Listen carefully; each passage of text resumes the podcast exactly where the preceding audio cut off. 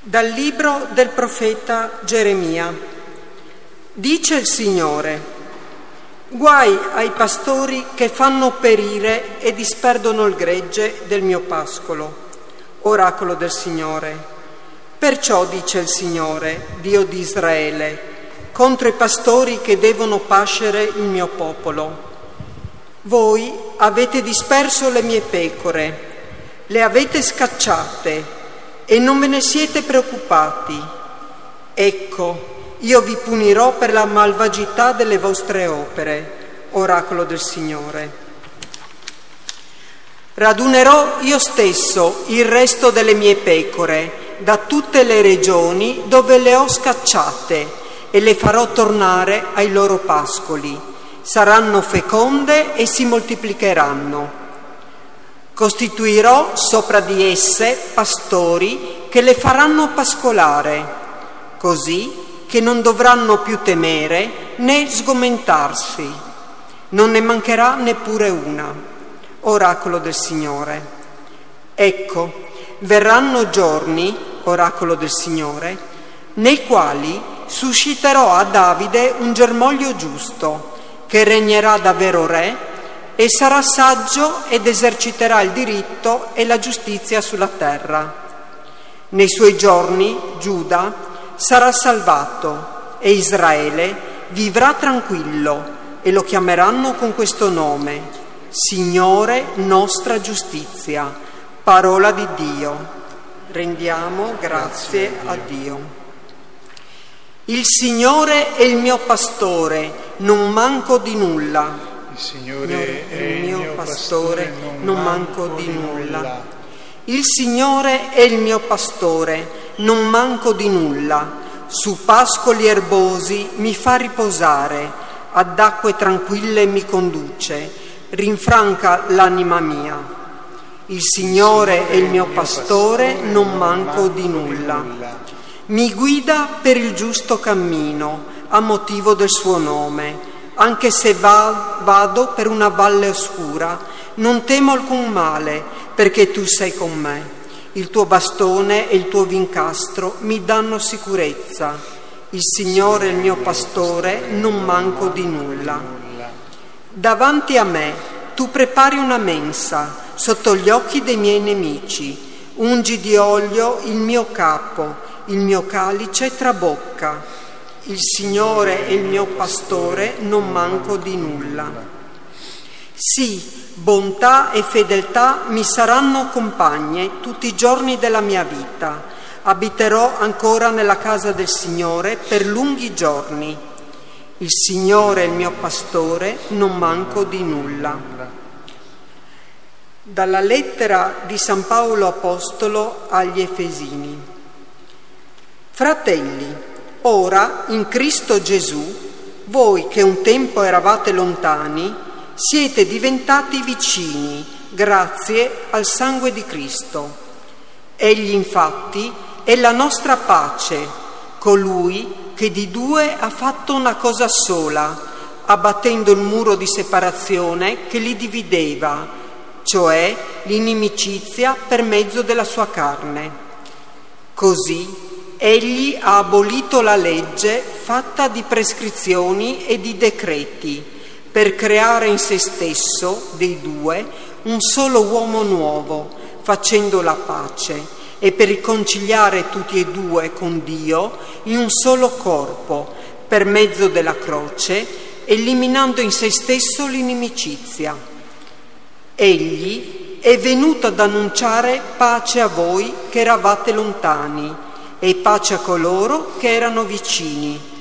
Per mezzo di lui, infatti, possiamo presentarci gli uni e gli altri al Padre in un solo spirito. Parola di Dio. Rendiamo, Rendiamo grazie a Dio. Alleluia, alleluia, alleluia.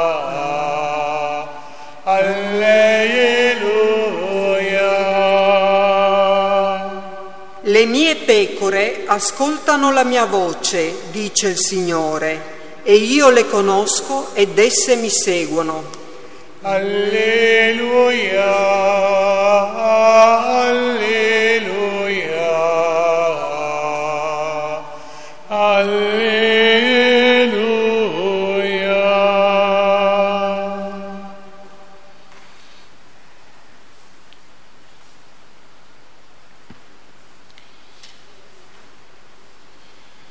Il Signore sia con voi.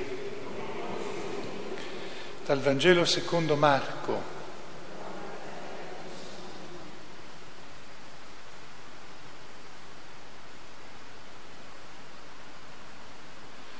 In quel tempo gli apostoli si riunirono attorno a Gesù e gli riferirono tutto quello che avevano fatto e quello che avevano insegnato. Ed egli disse loro, venite in disparte voi soli in un luogo deserto e riposatevi un po'. Erano infatti molti quelli che andavano e venivano e non avevano neanche il tempo di mangiare. Allora andarono con la barca verso un luogo deserto, in disparte Molti però li videro partire e capirono e da tutte le città corsero là a piedi e li precedettero. Scesero dalla barca, egli vide una grande folla, ebbe compassione di loro perché erano come pecore che non hanno pastore e si mise a insegnare loro molte cose. Parola del Signore. Alleluia,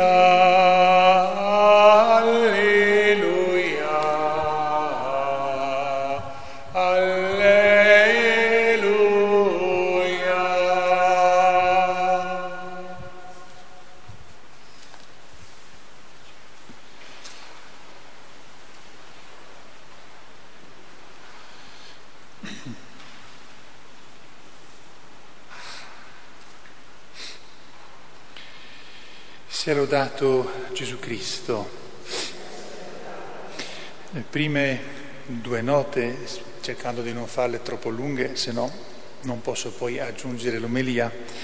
Dunque, nel Vangelo il, il, luogo deserto a cui si fa riferimento, alcuni luoghi deserti, non sono propriamente un deserto, ma luoghi isolati, cioè ben diciamo solitari, dove abitualmente le persone non c'erano ed è lì che Gesù cerca spesso di ritirarsi. Da notare la delicatezza che ha nei, suoi, nei confronti dei suoi apostoli e discepoli. Loro sono entusiasti per quei giorni che hanno fatto di missione con dei poteri piuttosto particolari, hanno sperimentato che il potere che Gesù aveva era un po' passato anche nelle loro mani. Quindi sono entusiasti, ma Gesù invece è preoccupato che si riposino un po'. C'è una certa differenza di dire, approccio e di prospettiva. Al tempo stesso preoccupato che si riposino quando vede la folla che ha capito dove sarebbero andati a finire, non rimprovera la folla, ma prova molta compassione perché si rende conto che praticamente non hanno nessuno che dica loro ciò che conta nella vita e anche che spieghi tante altre faccende importanti per poter ragionare bene, sopportare bene le cose che non vanno bene, per vivere bene le cose che vanno bene, quindi ha compassione di loro e si ferma ad insegnare, quindi quasi si dimentica che anche lui aveva bisogno un po' di riposo.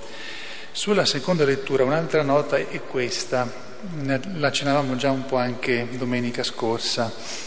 San Paolo qui parla di una separazione, di due fare una cosa sola.